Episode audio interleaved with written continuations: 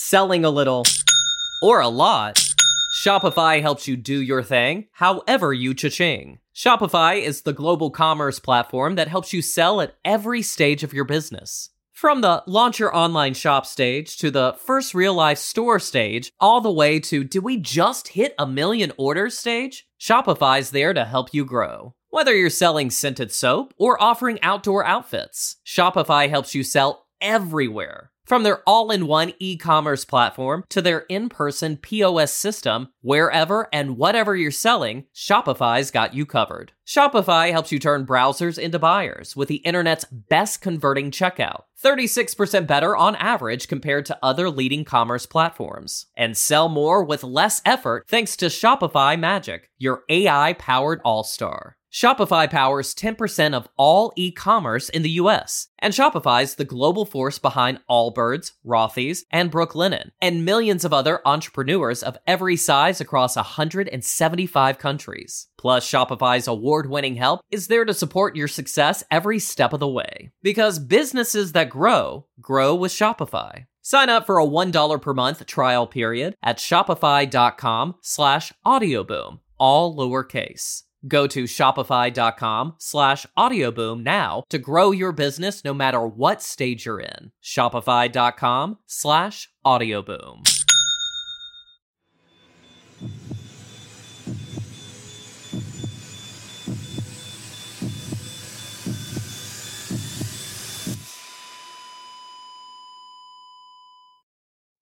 Our episodes deal with serious and often distressing incidents. If you feel at any time you need support, please contact your local crisis centre. For suggested phone numbers for confidential support, please see the show notes for this episode on your app or on our website. In 1993, breaking news in the small northern Indiana city of LaPorte always seemed to be from Chicago or South Bend.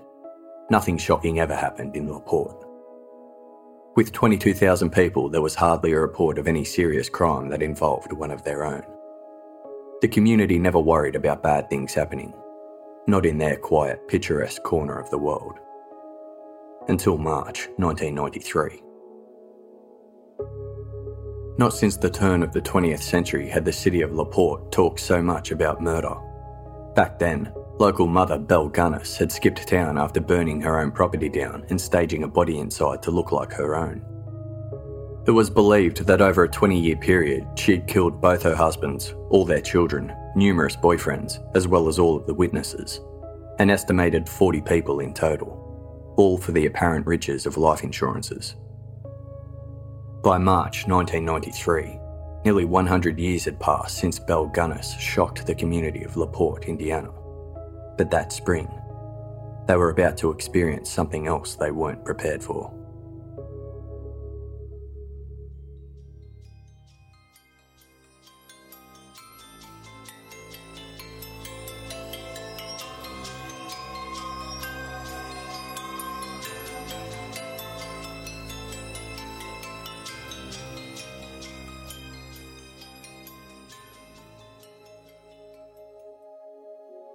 The city of LaPorte is located in LaPorte County in northwest Indiana. An hour and a half east of Chicago, it sits between the cities of Michigan, Gary, and South Bend. Unlike major cities, LaPorte is one of those places where the population hasn't grown much in the last 50 or 60 years, hovering around 20,000 residents since 1960.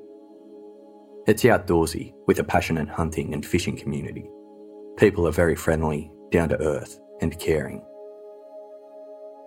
Indiana is the smallest of the 12 Midwestern states. For a small state, it has more than 21,000 miles of fishable streams and rivers, along with 452 natural lakes and 580 reservoirs. And although LaPorte City has its own large, well known lakes, many prefer the solitude and peace of the more remote ponds outside the city. Quiet and peaceful locations where it's possible to sit alone, fishing all day without seeing another soul. On the morning of Friday, March 26, 1993, 16 year old LaPorte High School freshman Rayna Rison got up for school. She played the clarinet, the flute, and the oboe, and was a dedicated member of the LaPorte High School marching band.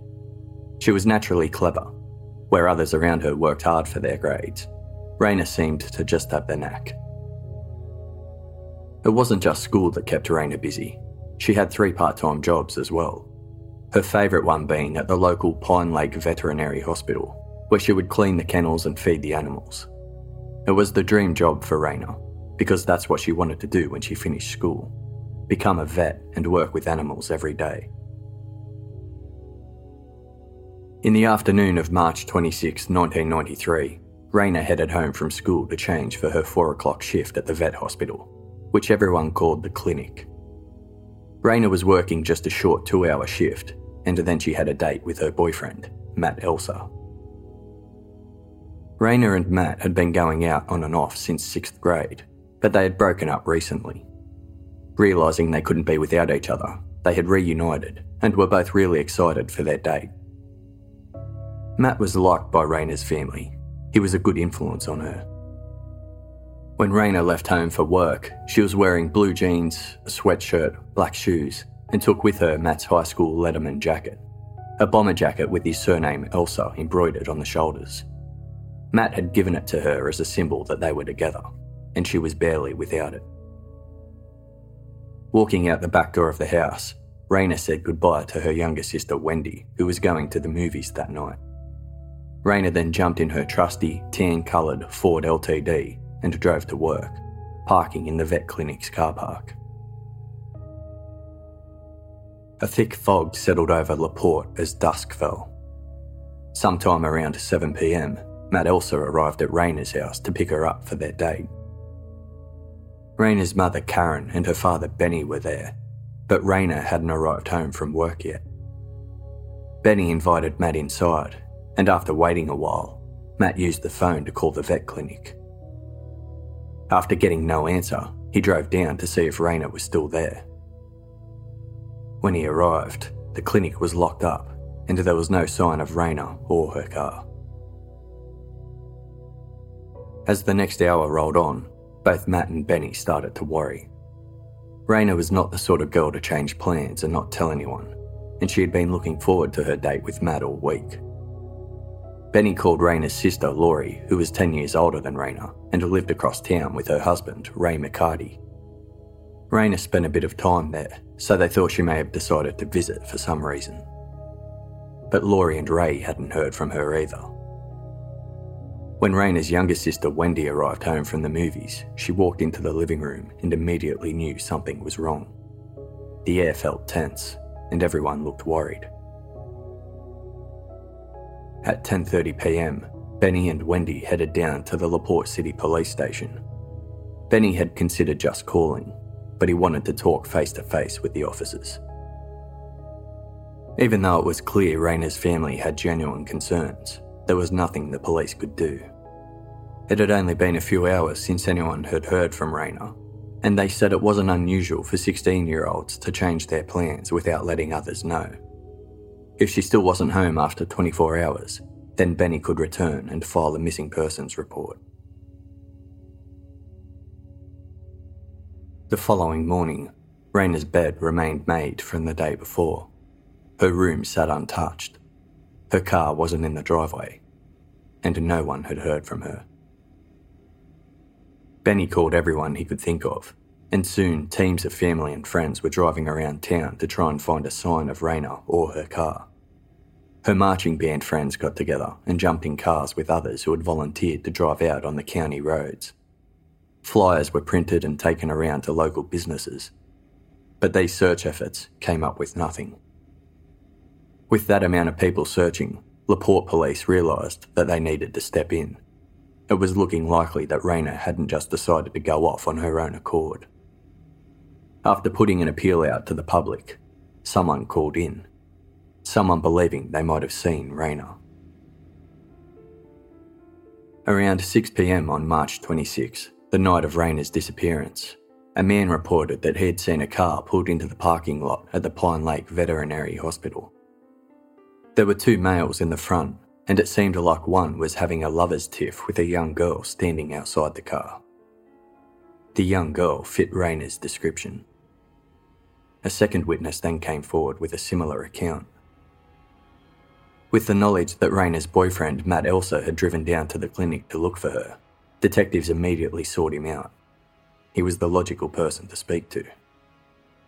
On Sunday morning, March 28, while Matt was being questioned by LaPorte police, a call came into the station.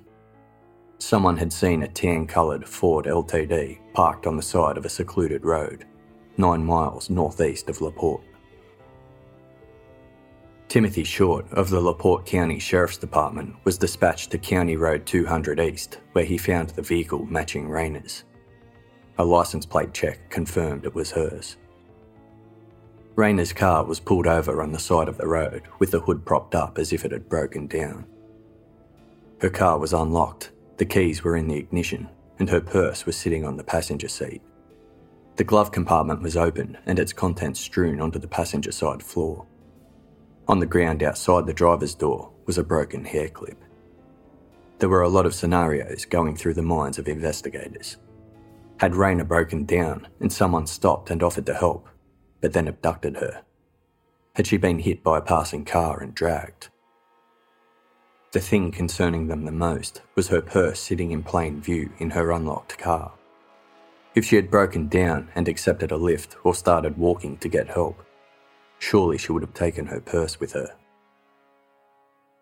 Police looked under the hood and could see nothing unusual. Then they turned to the ignition.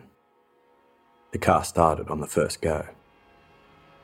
There was no indication that anything was wrong with the car at all, and after calling a mechanic out to make sure, their fears increased. The breakdown had been staged. A search of the surrounding area came up with nothing. There was no sign of a struggle, and there was no further sign of Rayna. Rayna's family insisted she would never have driven there alone on a foggy night. It was an indirect route home from the vet clinic and was not the usual way she would have gone. But if for some reason she did, she would never have left her purse inside the car. When Larry Mitchell, the evidence technician for the City of LaPorte Police Department, examined Rayna's car, he found no blood and to no other physical evidence that pointed to foul play. In 1993, if DNA was found, it would be checked to see if it belonged to the victim. If it didn't, it would be checked against those known to the victim. It was mostly used to rule people out. The large databases and systems in place today to check DNA evidence didn't exist back then. But DNA wasn't going to be a factor in this case. There was none. Evidence technician Larry Mitchell found wet newspapers and plant debris on the floor on the front passenger seat.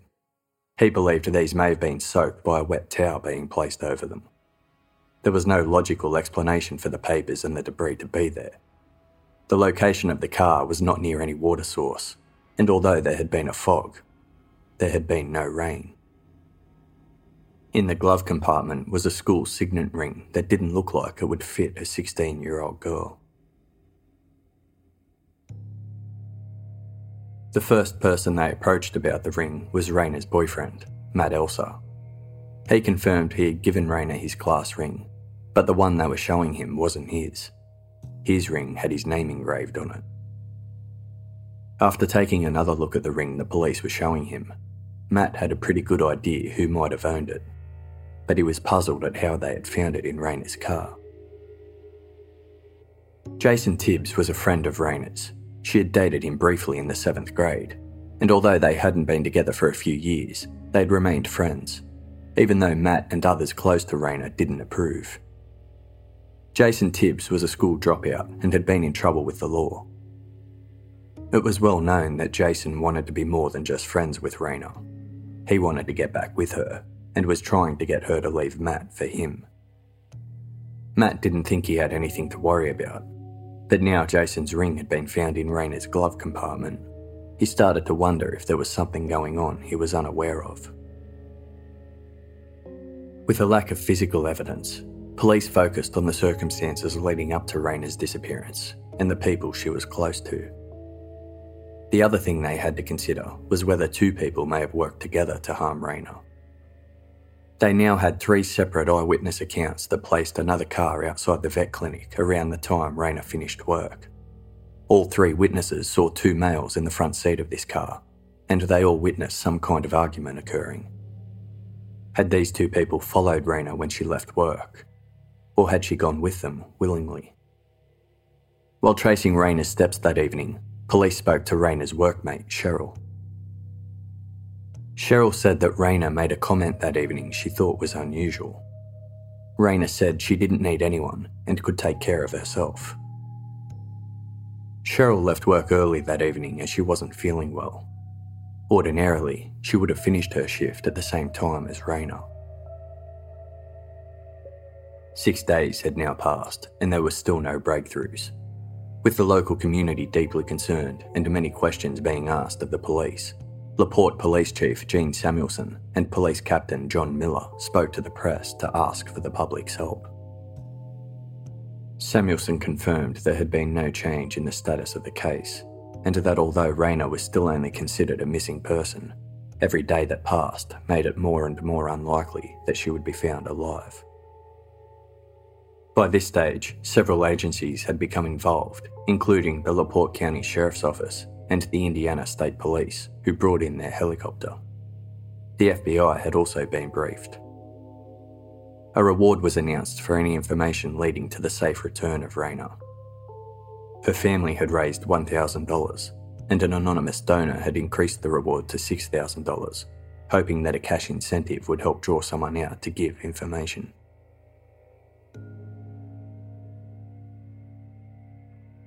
A week after her disappearance, Rayna's case was featured in a segment on America's Most Wanted, and from that, another lead was called in.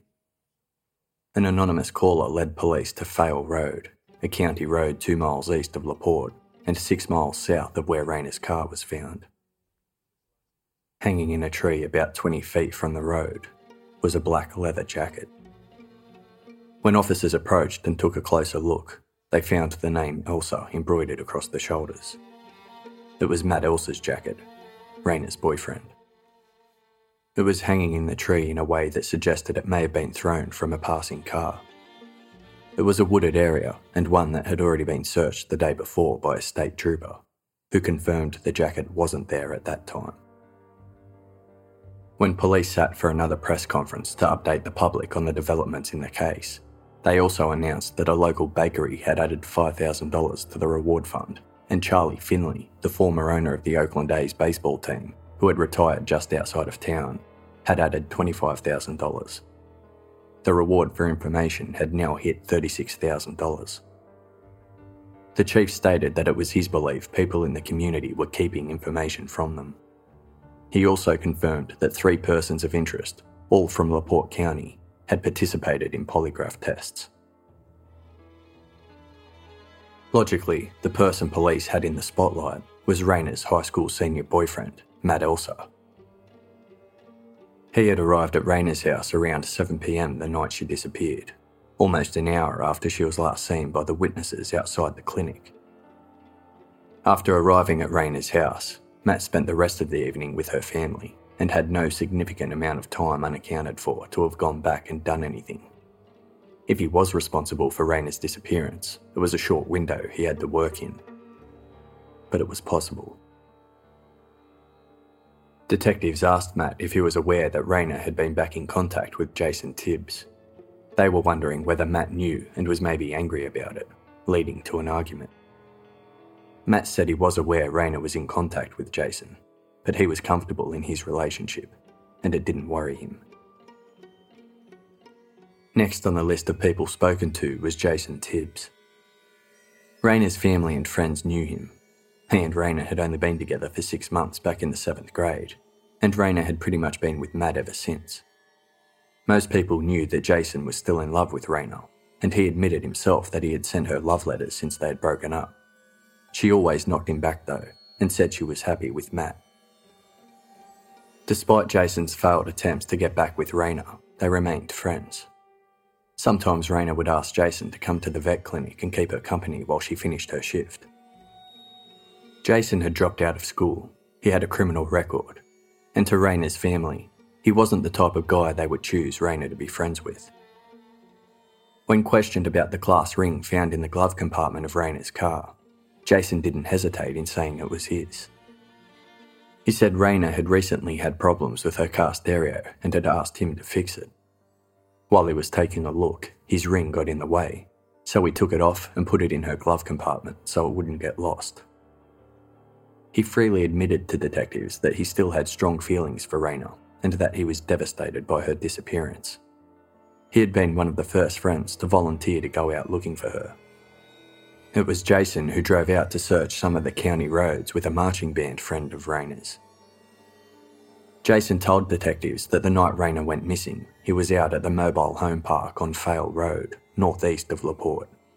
He was tutoring two teenage sisters, Jamie and Misty, in maths and science. He arrived at 6pm and he was picked up by his friend Chad between 9pm and 9.30pm. After that, he played a game of CB radio Fox Hunt with other local kids until midnight. Fox Hunt is a game where one person would be nominated as the fox, driving out to a non-disclosed destination. The fox was not allowed to move from that spot. The other players would radio them every few minutes, and the fox would respond. Each player would check the signal strength of the call to gauge whether the signal was stronger or weaker than the last call. This went on until the fox was found. A couple of things in Jason's alibi stood out to detectives.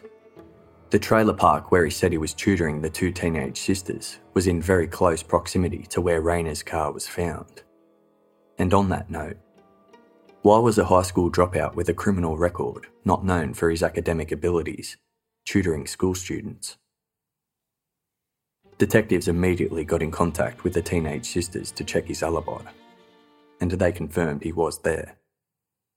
Apparently, maths and science were subjects that Jason was good at when he attended school. Detectives then questioned the local kids who had played the game of fox hunt that night and they confirmed Jason took part in the game. His alibis were checking out. After the fox hunt game, Jason's friend Scott took him to another friend's place where they watched TV and played darts until 2 or 3 am Saturday morning. When he got home, his parents and sister were waiting for him, and he went to bed. When he woke up, his mother told him Rayna's mother had called to say she was missing. Jason's whereabouts seemed to be accounted for the entire night, the police did one final check. They questioned Jason's friend Chad to confirm he had picked Jason up from the mobile home park after his tutoring session. Initially, Chad said no, but then he changed his story, confirming that he had picked Jason up that night. Chad was a teenager who was worried he was being implicated in the disappearance of Rayna, and the police were used to hearing the changing stories of kids that age. Everyone else had backed up Jason's alibi that night, so police didn't find it suspicious. Given witnesses had seen two males with a female outside the vet clinic, police pondered the possibility that it was Matt Elser and Jason Tibbs there together, and the three of them were all arguing with each other. But the idea didn't make much sense. Matt and Jason weren't friends, so it's unlikely they would travel in the same car together. Matt and Jason were key people in the investigation and they both voluntarily took polygraph tests. There was a third person who had taken a polygraph as well. The police didn't reveal who that third person was, but some had their suspicions. Another thing that wasn't revealed to the public was that out of those three polygraph tests, one showed signs of deception. As the weeks went on, Rayna's parents left their porch light on every night, hoping that she would come home. They continued searching for her every day, refusing to rest until she was found.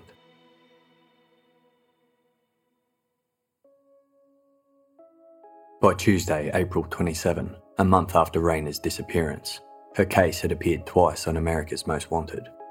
The city was dumbfounded to think there was literally no sign of her, no evidence at all to suggest where she was.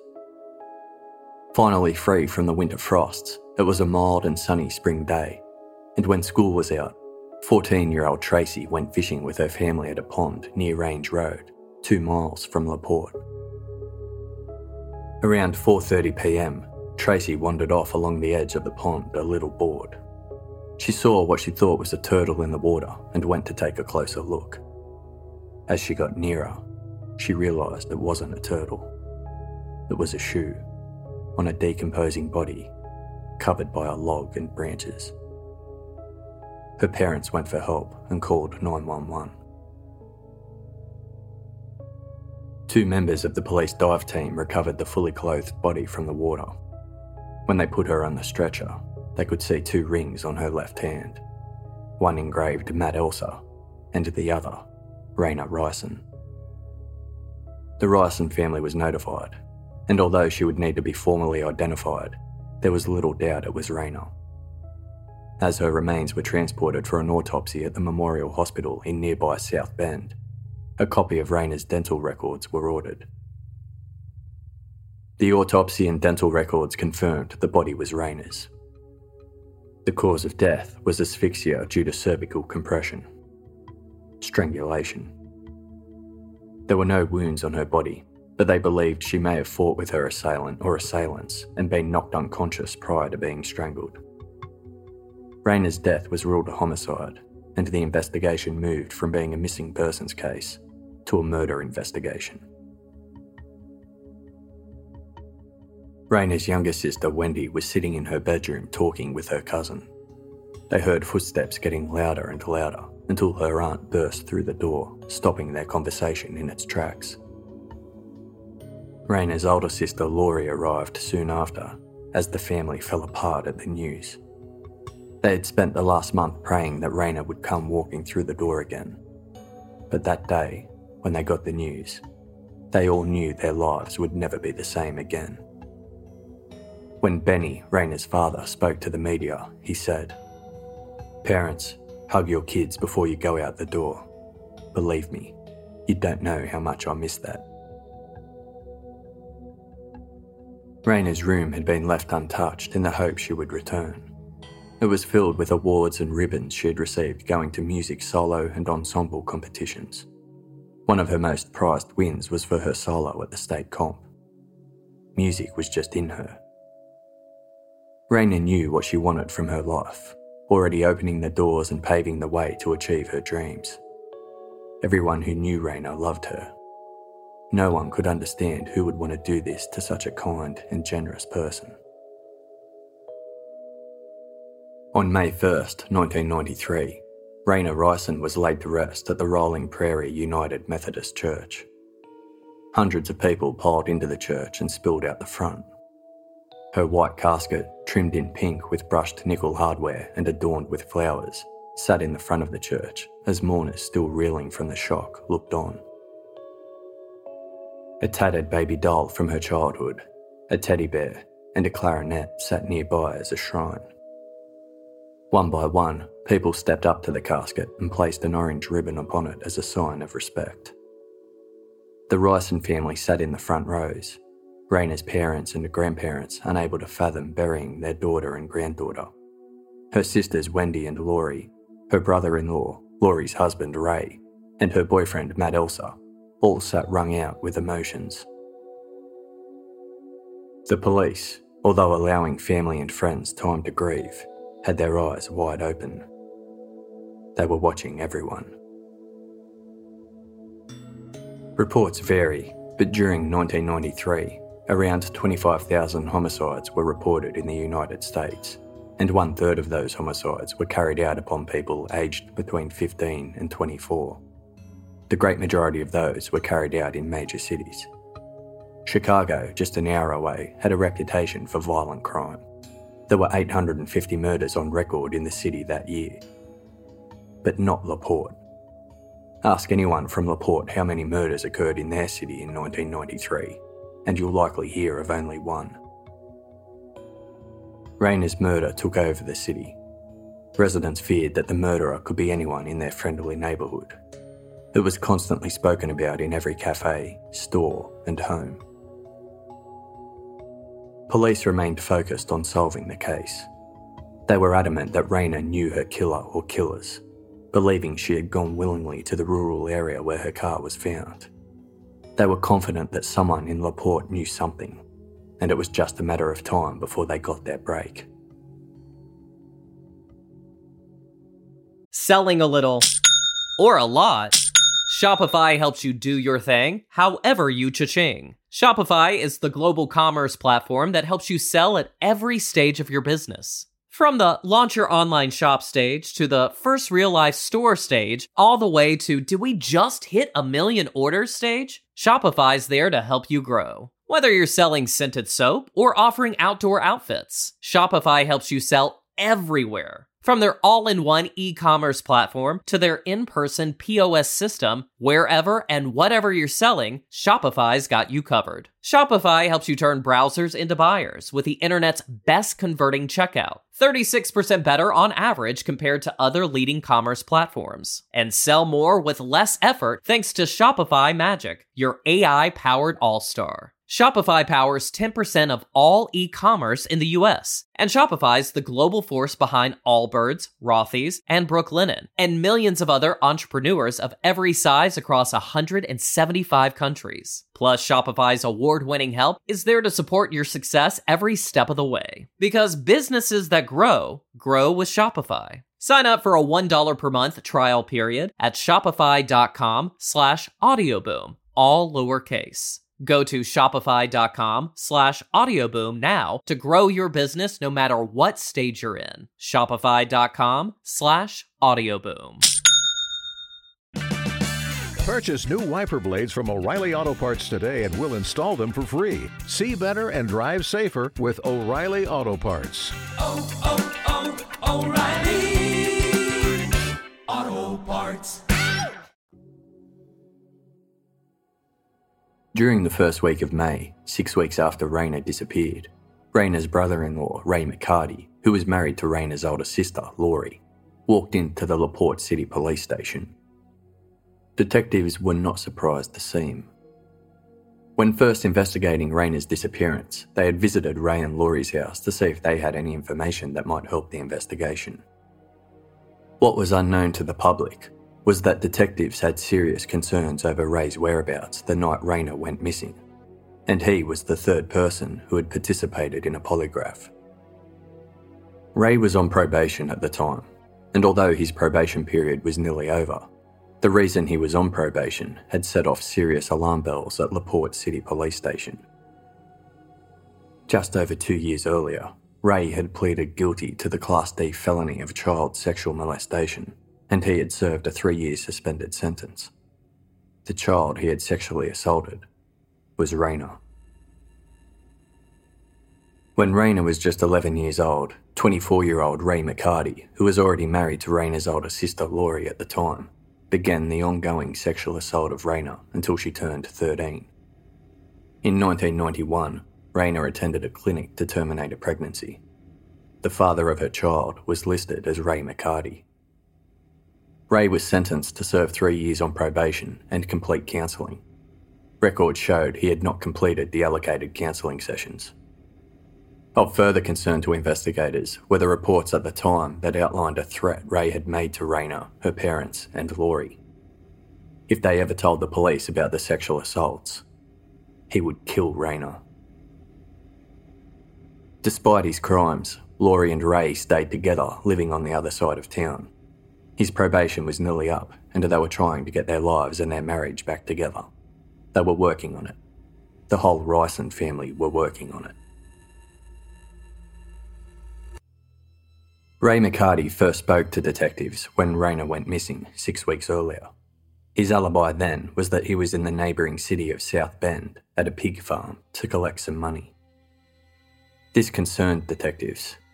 South Bend was northeast of LaPorte, and where Rayna was found was more or less along that route. But when Ray first gave that alibi, Rayna's body hadn't been found yet.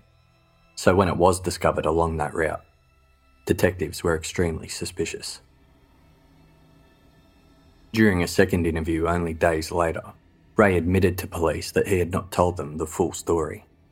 He wanted to add that later that evening he had been distracted by picking up a female hitchhiker, and instead of going home, he drove her to the state line. He then allegedly called Laurie from a motel on Indiana State Road 39 later that night. He said he didn't tell them about the hitchhiker earlier because he didn't want Laurie to find out and be upset. On May 7, 1993, a search warrant was issued for the home of Ray and Laurie.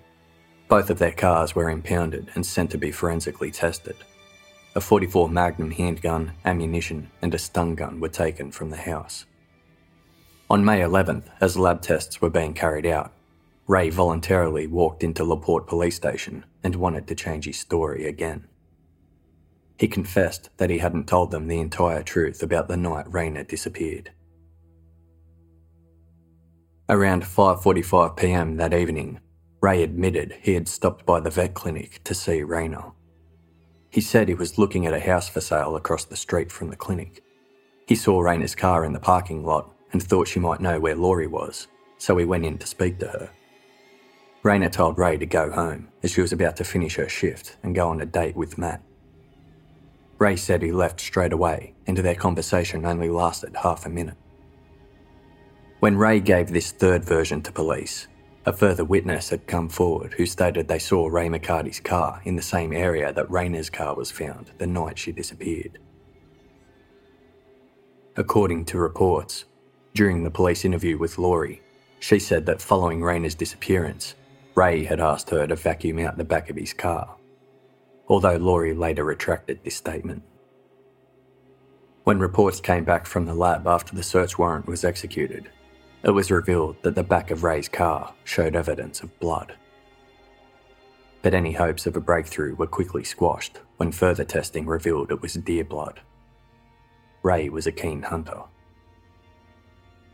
Despite Ray's changing stories of his whereabouts that night and all the circumstantial evidence they had, police didn't have enough for an arrest.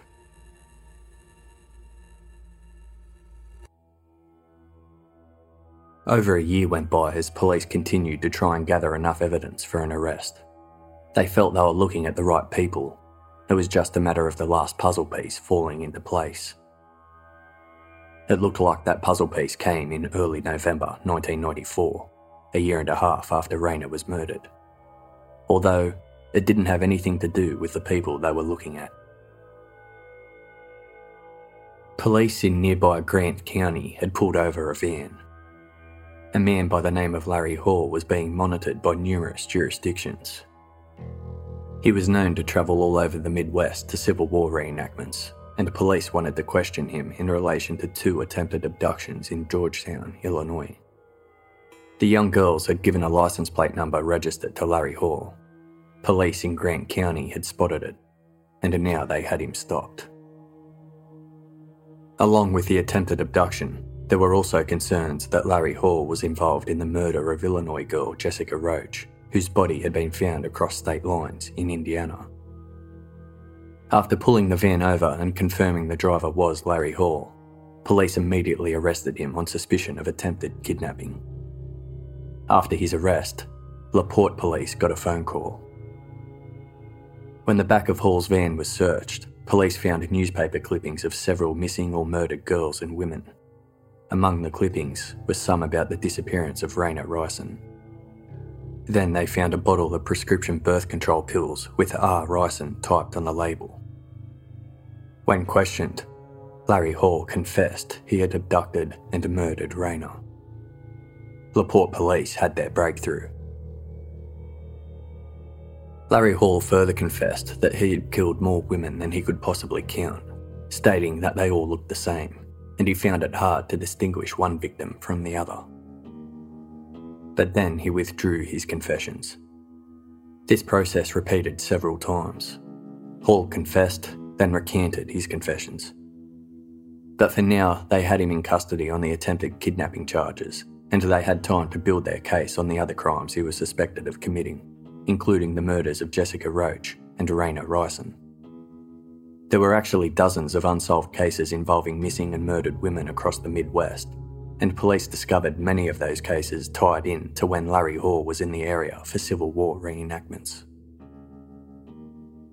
Tracing the Civil War reenactments and plotting them against the countless murders, abductions, and attempted abductions they had on file, police built a comprehensive picture of Hall's habits and travels.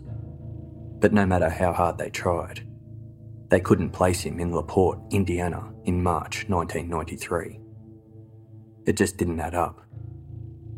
Rayna fit his preferred type of victim, But unlike Hall's other suspected victims, Rayna was not raped or sexually mutilated. There was the evidence of the news clippings, the recanted confession, and of course the birth control pill bottle found in Hall's van. But after investigating every pharmacy in the greater area, not one pharmacist could verify the prescription being Rayna's. No pharmacy had prescribed those pills to Rayna, and many believed the label seemed too crudely typed to be authentic. They briefly entertained the idea that Hall abducted Rayna in a joint effort with Ray McCarty, but they just couldn't reconcile it. Larry Hall went on to sign a confession for the abduction and murder of Jessica Roach and three other girls, but he maintained his innocence in Rayna Rison's case. In June 1995, Hall was sentenced to life in prison without the possibility of parole. Although he admitted to killing only four, it's believed that number could be well over 50. But the pieces just didn't fit in Rayna Rison's case. They realised that Hall was using the newspaper clippings and the fake prescription pill bottle in Rayna's name to fantasise about Rayna's case. He enjoyed claiming her as one of his victims. But she wasn't. Police could prove he wasn't in LaPorte when she was murdered. After what looked like a significant breakthrough, police were back to square one. Police continued to investigate and build a case against who they felt was the prime suspect, Ray McCarty. In May 1998, five years after Rayna's murder, it was finally agreed that there was enough evidence to take to a grand jury. The grand jury was tasked with determining whether there was enough evidence to indict Ray McCarty for Rayna's murder. After reviewing all of the evidence and witness testimonies, and after issuing subpoenas for more evidence, documents, and sworn testimony, the grand jury voted to indict Ray McCarty for the murder of Rayna. Finally, the breakthrough everyone had been waiting for. Ray was formally charged and sent to jail awaiting trial. He entered a plea of not guilty. After spending 15 months in jail awaiting trial, Newly elected LaPorte County prosecutor Robert Beckman reviewed the case. In August 1999, Beckman's review cited insufficient evidence to convict Ray, and all charges were dismissed. Ray was free to return home. An affidavit submitted by the prosecution read, quote, at no time has any witness presented direct evidence that Raymond McCarty was involved in the disappearance and murder of Rayna Rison. Nor has anyone come forward with any admissions by Raymond McCarty that he was involved in the disappearance or murder of Rayna Rison. Rayna's family has strongly asserted McCarty's innocence since day one. Given his history, many were shocked by the fact the Rison family didn't believe Ray was guilty. LaPorte police were devastated. They were sure they had their man, and he was allowed to walk out the door. They were back to square one again. Coinciding with the 10 year anniversary of Rayna's murder, in 2003 the case was reinvigorated as part of ongoing reviews of cold cases, but nothing new came to light. Until 2008, 15 years after the murder and five years into the reinvestigation. LaPorte City Police got a phone call. An inmate at an Indiana correctional facility who was in prison for an unrelated murder wanted to speak to investigators in relation to the murder of Rayna Rison. Ricky Hammonds, originally from LaPorte, told police he wanted to clear his conscience of something he knew. He had spent some time thinking about his niece and thought that if something ever happened to her and somebody knew anything about it, he hoped that someone would come forward. Detective Williamson of the Indiana State Police and Detective Airy from LaPorte Police went to interview Ricky. Ricky stated he was giving this information because he believed it was the right thing to do. He didn't want to trade, he didn't want any benefit at all. A recorder was switched on as Ricky began talking about that evening 15 years earlier. In 1993, Ricky was only 14 years old and was living on his parents' farm in LaPorte. On the evening of March 26th, he had snuck into the barn on their property and climbed up into the rafters alone to smoke a joint. Not long after, his sister Jennifer's silver Buick backed into the barn, its rear end facing him. He recognised his sister's boyfriend, Eric Freeman, driving. Eric lived with them on the farm. In the passenger seat was a friend of Eric's, Jason Tibbs, the high school dropout who had been desperately trying to get back with Rayna. The two got out of the car arguing, and Ricky was sure he heard Eric yelling at Jason, What the hell happened? At that point, Eric opened the trunk of the car, where Ricky saw the body of a girl he didn't recognise, lying face up. She had no colour in her face, and she wasn't moving. She was partially covered with a dark coloured jacket or blanket. During the argument, Jason said to Eric, I know what to do with her. Ricky kept hidden in the rafters as Jason and Eric got back in his sister's car and left the barn. It wasn't until Ricky saw the newspaper and a photo of Rayna that he recognised who he had seen in the trunk of the car. Ricky said that he never confronted either Eric Freeman or Jason Tibbs about the incident. They were both older than him, and he was scared they would kill him if he said anything. He had kept the secret for 15 years, he hadn't told another soul until now. Police tracked Eric Freeman to South Carolina, and detectives Airy and Williamson went to speak to him. They knocked on his door and asked if he would like to answer a few questions. Eric nodded, curious to see what they wanted to speak to him about. But as soon as the detectives mentioned Rayna Rison, Eric's demeanour changed and he refused to talk. The prosecutor at the time felt that with no confession or concrete evidence, there simply wasn't enough for an arrest. They had the statement of Ricky Hammonds, but inmate statements were notoriously unreliable. There was almost always an ulterior motive. But the detectives kept pushing the prosecutor. If Ricky Hammonds was telling the truth, then it appeared that Eric Freeman wasn't responsible for Rayna's murder. Ricky said Eric seemed to be arguing with Jason about it. They believed if they could bring Eric in and confirm he wasn't actively involved in the actual killing, then they might be able to offer him immunity if he gave them the full story of what happened that night. The prosecutor caved and allowed the detectives to bring Eric in for questioning. Eric was uncooperative. He denied having any knowledge about the murder of Rayna. He claimed he had never even heard of her before. The detectives made it clear to Eric that they had information which contradicted what he was saying, and they put immunity on the table. But Eric continued to claim he knew nothing. He was released and allowed to return home, but the detectives kept working on him. Finally, after several months of pressure, Eric Freeman caved and agreed to give a statement in exchange for immunity. But there was a problem. The detectives didn't have formal approval to offer Eric Freeman immunity. They petitioned hard to get immunity granted, but the state was not going to make any rash decisions. There had been huge swings in Rayna's case over the preceding 15 years. There had been what looked like two sure thing prime suspects one a convicted serial killer, one a relative of Rayna's who had assaulted her and threatened her in the past and gave three different versions of his whereabouts the night she disappeared. The state wasn't about to get excited over a jailhouse informant claiming to know who was responsible. If anything, this was the least likely of the three scenarios. So they took their time considering this new twist in the case before making a decision on immunity. They really took their time. They spent five years deliberating on whether or not to grant Eric Freeman immunity. Finally, in July 2013, immunity was officially granted, and Eric Freeman gave his account of what happened on the night of March 26, 1993. The investigators held their breath as the recorder was switched on. This was the information they had been waiting 20 years to hear.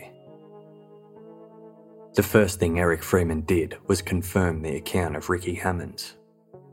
He then told his story.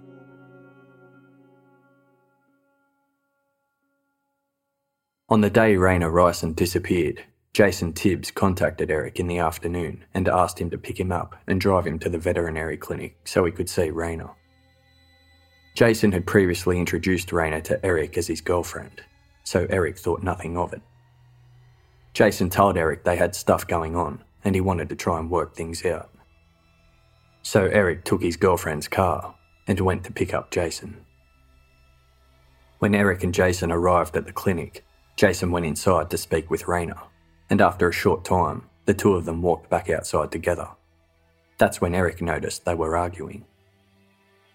Jason told Rayna how much he wanted to be with her, and he didn't want her to be with anybody else. But Rayna didn't want to talk to him. She was looking forward to her date with Matt. Jason begged her to get in the car. He told her that Eric would drive them and they could just talk. Rayna agreed, and she got into the back seat of Eric's girlfriend's car. Eric drove off, and Jason continued pleading with Rayna that he wanted her back. But Rayna didn't want a bar of it. At one point, at a spot out of town on Fale Road, either Rayna or Jason asked Eric to pull over. He couldn't remember who it was.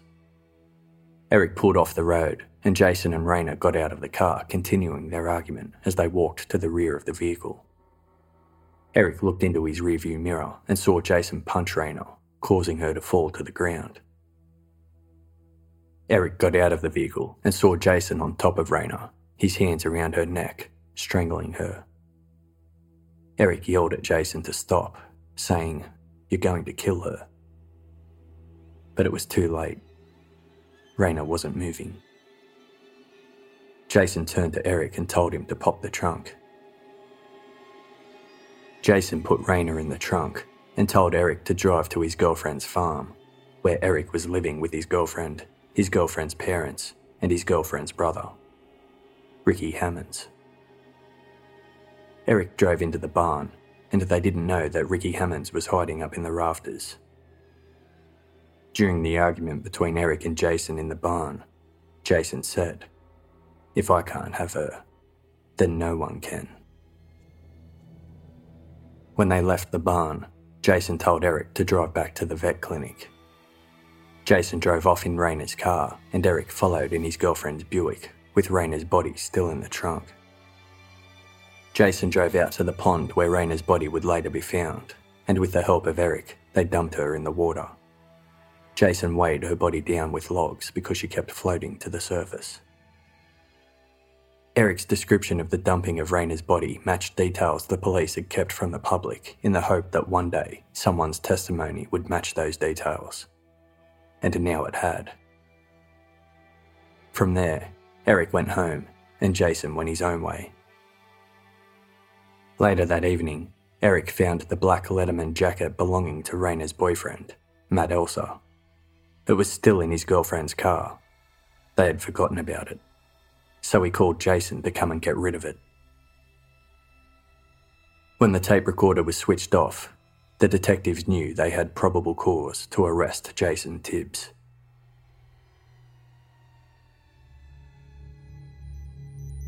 On August 23, 2013, over 20 years after Rayna's murder, police approached the house of Jason Tibbs the same house he lived in in 1993.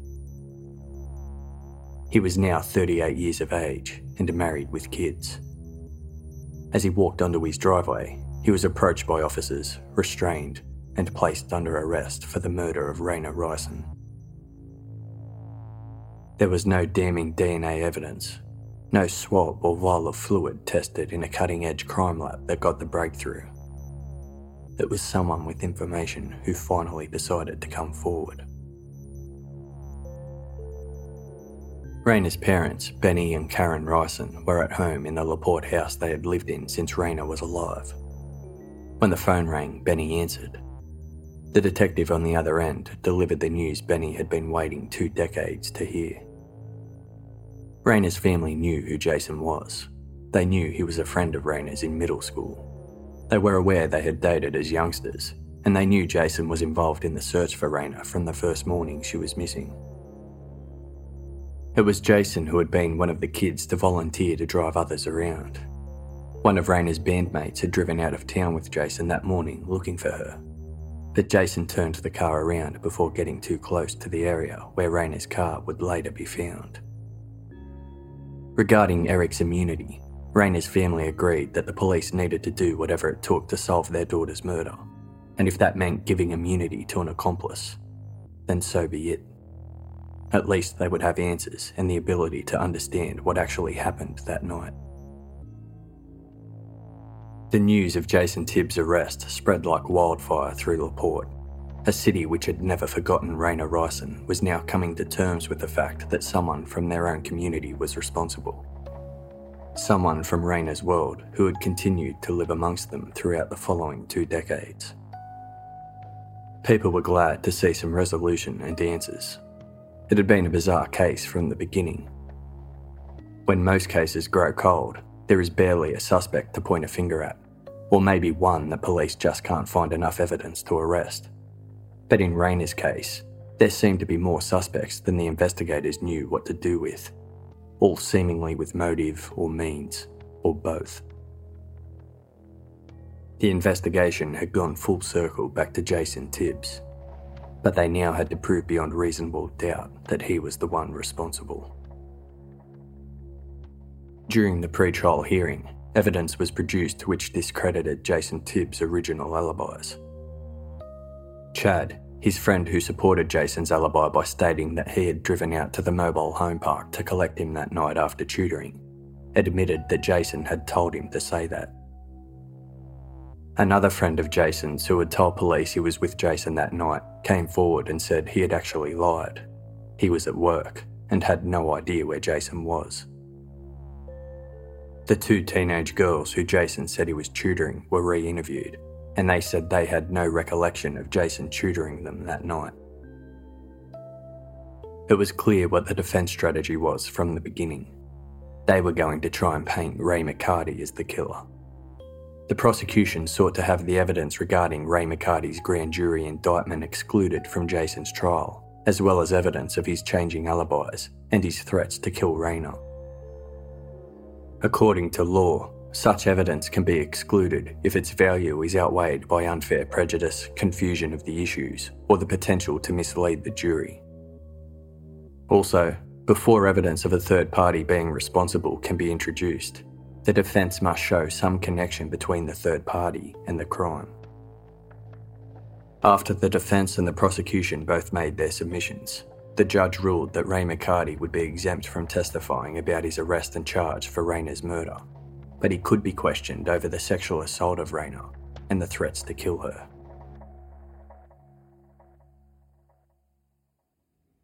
When the trial began, 39 year old Jason Tibbs was escorted into the courtroom at LaPorte County Circuit Court. Rayna's family sat together, determined to see every moment of the trial through determined to face the man who once said he loved Rayna, who had continued to live in their community, in Rayna's community, all these years.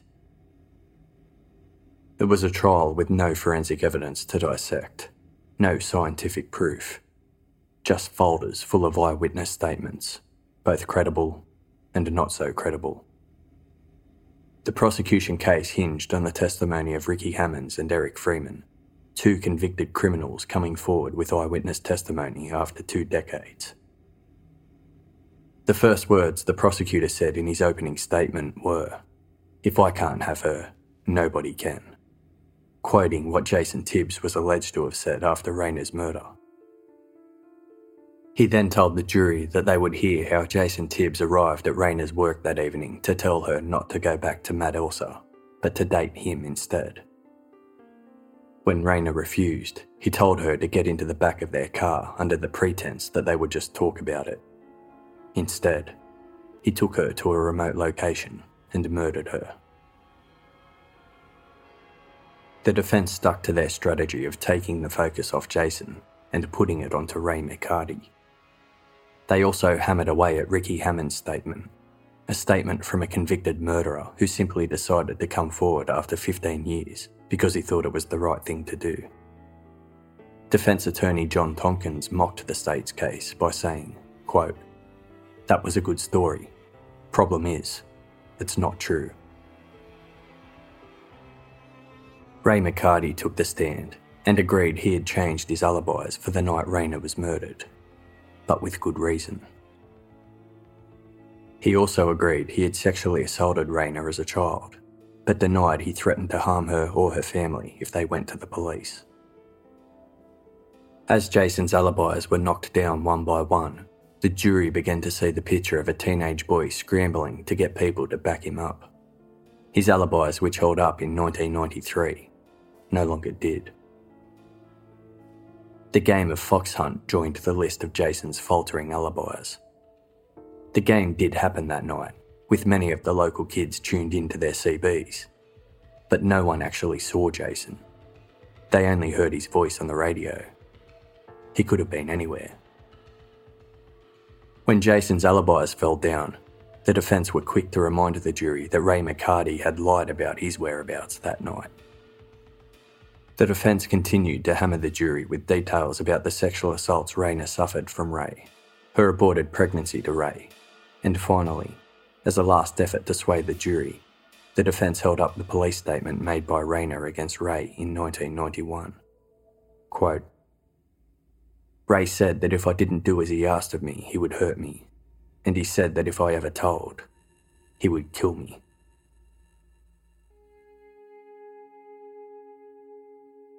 On November 7th, 2014, the jury sat for over five hours to deliberate their verdict. The courtroom, packed with the Rison family on one side and the Tibbs family on the other, felt the weight of the coming conclusion. Two families from the same community both forever changed. The crowd hurried back in to hear the verdict. Guilty. The Tibbs family sobbed loudly as the Rison family cried quietly, hugging each other and hugging the prosecutor and police officers involved in the case. One month later, on December 19, 2014, Jason Tibbs was sentenced. One by one, each member of the Rison family told Jason Tibbs face to face of the pain and anguish he had brought upon their family. Rayna's father played a mix up of home videos showing Rayna's vibrant life from beginning to end. He finished by telling Jason that all he had left were the memories because of what he had done. Quote, Hopefully, now my family can find some semblance of peace from what we've been through for the last 20 years. Laurie, Rayna's older sister, looked Jason Tibbs directly in the eye and said she would have no problem flipping the switch or pulling the trigger on him. The defence quickly objected to that statement, but the judge allowed it. When it was Rayna's younger sister, Wendy's turn to get up, she asked Tibbs, If you loved her so much, why did you kill her? She said it was because of her faith in God that she could forgive him, but she would not forget. The prosecution requested a sentence of 55 years, but the judge gave a sentence of 40 years, with a minimum period of 20 years. Jason Tibbs will be eligible for parole in 2034. The defence immediately lodged an appeal. They said that excluding Ray McCarty's indictment for the murder of Rayna, as well as other evidence against Ray, was unfair to Jason. They also alleged that Ricky Hammonds had received a benefit in exchange for his testimony, despite the prosecution saying he had not. The defence claimed Ricky had received a reduced sentence. The court held an evidentiary hearing on the two motions, and they denied both. The Rison family set up a music scholarship in Rayna's name, the Rayna Rison Memorial Scholarship. The fund gives one band member a scholarship every year. The details can be found in the show notes. In an interview with a local news station, Rayna's father, Benny, expressed aloud what all those who loved Rayna were thinking. Quote, It really hasn't changed that much. We can't hold her in our arms anymore. We can't bring her back. But knowing that he will be put away so we can't do this to some other family is relief. Don't give up. Don't give up. It's not often you have a case that's 20 years old that gets solved. But you know, tomorrow is a new day, and that could be the day that their cases are solved.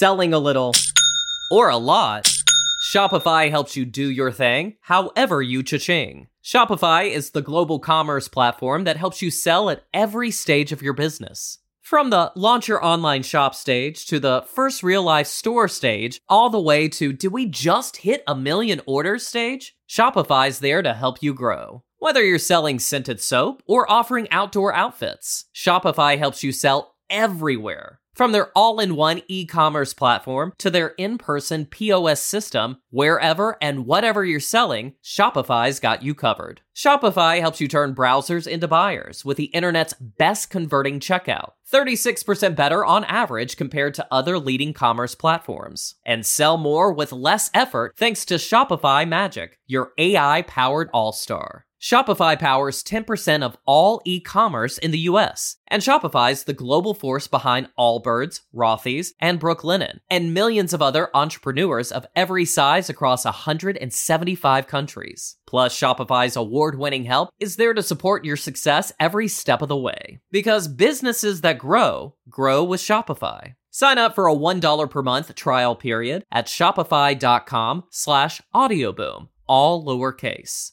Go to shopify.com slash audioboom now to grow your business no matter what stage you're in. Shopify.com slash audioboom.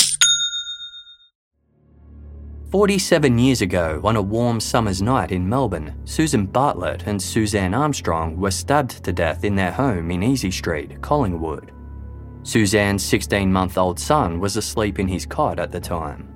To this day, the Easy Street murders is still one of Australia's most confronting cold cases. No one has ever been charged, and critical questions remain unanswered. Journalist Helen Thomas has been investigating Susan and Suzanne's deaths for more than a decade, initially for the Australian Broadcasting Corporation's background briefing program, and then for her book, Murder on Easy Street. Now Helen has delved into the case again for a brand new original podcast made for Casefile Presents. Search Casefile Presents The Easy Street Murders wherever you get your podcasts, or binge the entire series for free on the iHeartRadio app.